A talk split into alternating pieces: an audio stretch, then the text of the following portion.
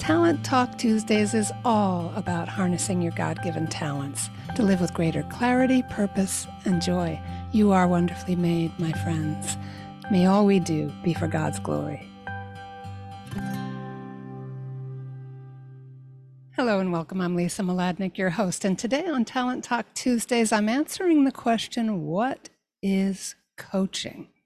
First, let's start with the definition of coaching from the International Coaching Federation, which is the gold standard organization around the world for professional ethics and competencies. The ICF defines coaching as partnering with clients in a thought provoking and creative process that inspires them to maximize their personal and professional potential. The process of coaching often unlocks previously untapped sources of imagination, productivity, and leadership. And the ICF goes on to say this, which is really interesting. We all have goals we want to reach, challenges we're striving to overcome, and times when we feel stuck. Partnering with a coach can change your life, setting you on a path to greater personal and professional fulfillment. And as we always do on this show, I'd like to start with scripture also for a clue. So, Proverbs 20, verse 5. This is the Catholic translation. It's a little dry, but there are others that have a little more color to them. The basic idea is here's the Catholic one The intention of the human heart is deep water, but the intelligent draw it forth. There's this image of the heart being this deep well, and someone who's skilled and wise can draw draw those deeper intentions, motivations, and passions and giftings even draw them forth okay but even with these two hints uh, coaching is a little mysterious right? People are often asking me is coaching like therapy? Is it like spiritual direction? Well the answer to the question is no it's not quite like either one. It's quite distinctive. In fact when it's done correctly it's a partnership between the coach and the client. It's very equal. And it helps you gain clarity on your life and goals through a creative and respectful partnership that increases your motivation, helps you discern your next steps, and then carry them out, learning as you go, creating positive change in your personal or your professional life, can be your ministry life, anything. So, well trained coaches use an exploratory, growth oriented questioning technique. It's somewhat Socratic, that idea um, that there's a lot in there that just needs to be drawn out.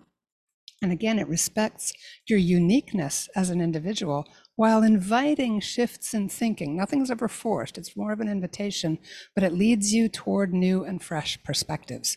Other than helping you achieve your goals, the coach has no agenda. Values and standards as a professional and as a human being, yes, of course. No worthy coach will help you achieve something immoral or destructive. A truly good professional coach wants what's best for you, and they trust you to be able to recognize what that is. So even though the coach guides the process, the client takes the lead in setting the agenda and doing the work. It's really up to you. So a good coach is non judgmental as you learn and grow, helping you draw out learnings from everything the things that go well and the things that cause you struggles.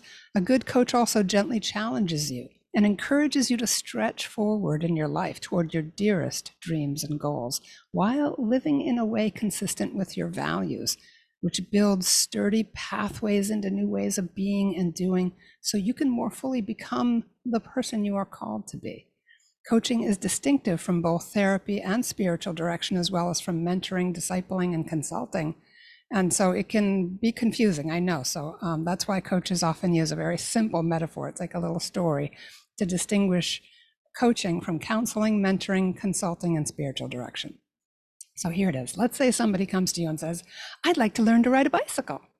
A therapist who operates on a medical model of diagnosing and treating will say, okay, what experiences with locomotion have you had in the past? What are your fears? What traumas may be holding you back? And so on.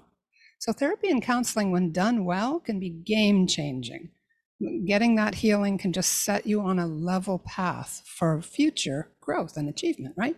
But the point I'm making is that with therapy and counseling, they always look to the past in order to heal it. In other words, it's looking in the rear view mirror. Whereas a mentor would say, Oh, you want to learn how to ride a bicycle? That's fantastic. I've been riding a bicycle since I was six years old. Come with me and I'll teach you how I do it. A consultant would say, you want to learn how to ride a bike? Okay, what kind of terrain would you like to ride on? How far will you ride? How often? And then, okay, here's the kind of tires I recommend for that. This is the sort of helmet you should use. Here are some possible places where you can ride and get your training. And here's my report. Have a nice day. a spiritual director would probably ask you, where is God in this desire to ride a bicycle? Have you brought it to prayer? Would it draw you closer to Him? Is it His will? And your spiritual director would be somewhat directive and prescriptive at times, perhaps offering scriptures for your meditation, maybe a book on the life of a saint who rode bicycles. there would be a little bit of teaching and mentoring involved, even though spiritual directors are trained listeners who are very sensitive to not wanting to get between you and God. So, like coaches, they are very respectful of that process of self exploration and self knowledge. So as you can see, there is a little bit of overlap between the two. But getting back to our metaphor about wanting to ride a bicycle, the therapist looks to the past, the mentor teaches what she knows, the spiritual director orients to prayer, and the consultant writes a report. But if somebody comes to a coach and says, I want to learn how to ride a bicycle, the coach will say, Oh, really? Where would you like to go? And what kinds of adventures would you like to have? Coaching is forward facing. Where therapy looks in the rearview mirror, coaching looks through the windshield. It's about discerning, moving forward, growing, and developing into the person you need to be to fulfill your dreams and callings. There's so much in the church about this, tons about human formation. A couple of just quick saint quotes. St. Catherine of Siena famously said, If you are who you are meant to be, you will set the world on fire.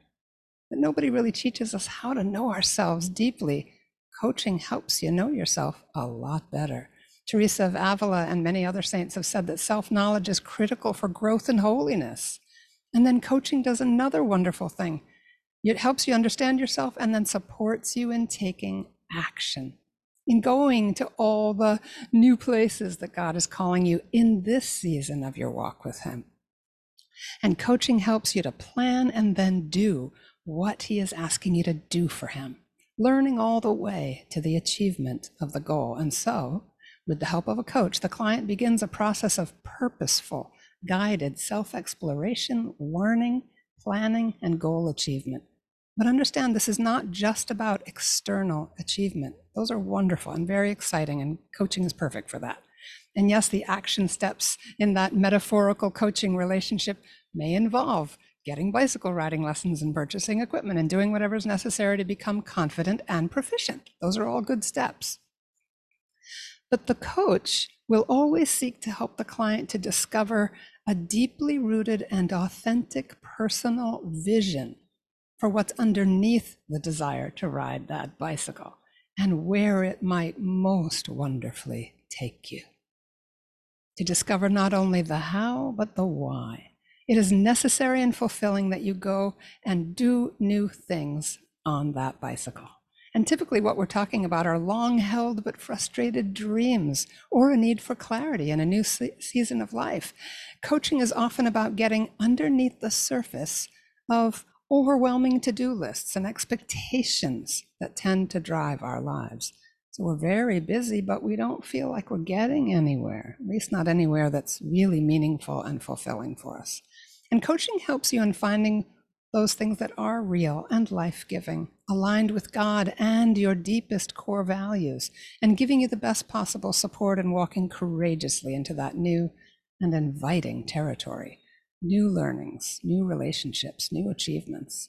And of course, as a faith based coach, my clients pretty much all want more than anything to give glory to God with their lives and bring joy and love to others in the process of reaching for their dreams.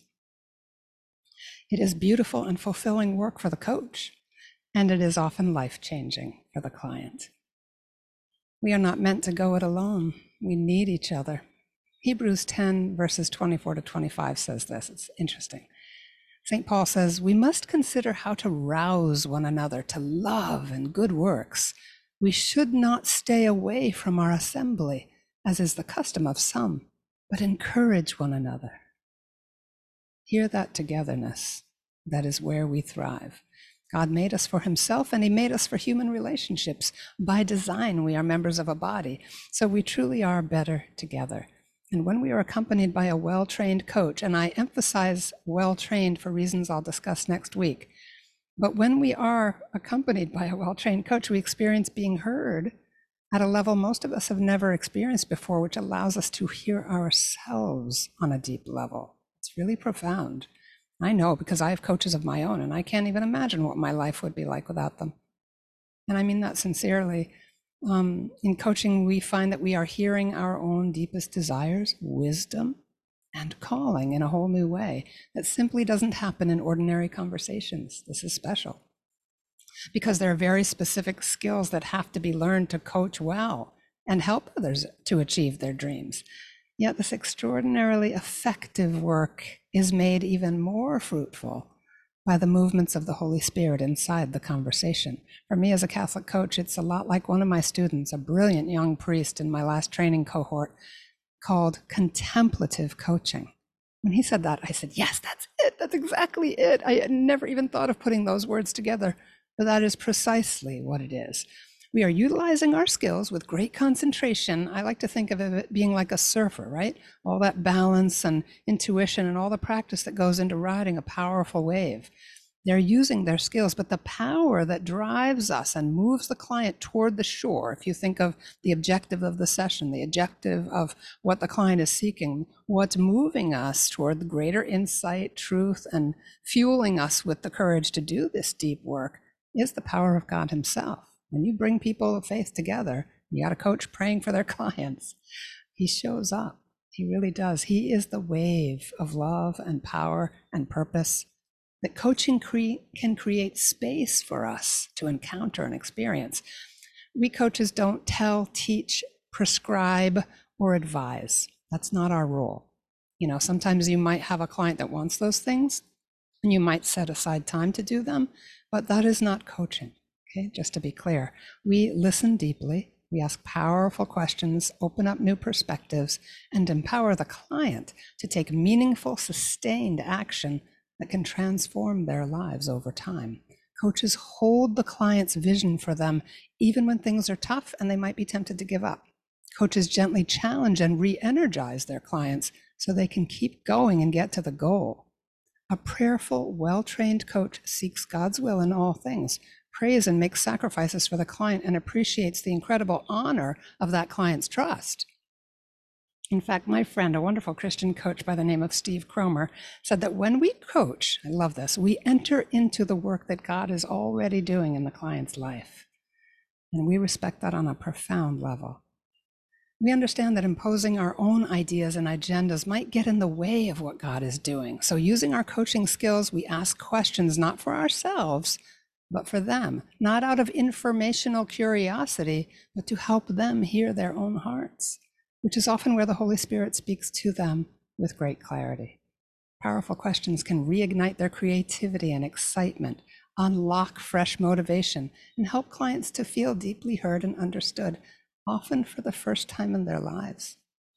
The work of coaching is guiding in a special way. It's what one of my greatest heroes in coaching, Christopher McCluskey, calls a facilitated monologue, because the coach only speaks about 20% of the time. The client is speaking 80% of the time, because it is they who are doing the work of exploring their own hearts and lives and discerning the path forward, while the coach skillfully, intuitively facilitates. That's the dance. That's what we call it. And it often results in people, again, finding great clarity of vision, purpose, and mission. And then the confidence, because they're not alone, right? St. Paul says, come back to the assembly, encourage one another. Being together gives us the confidence to live it out. And professional coaches know from their training and their experience that they can trust that the answers to the client's problems are largely found inside the client. Remember Proverbs 25 the intelligent person can draw it out.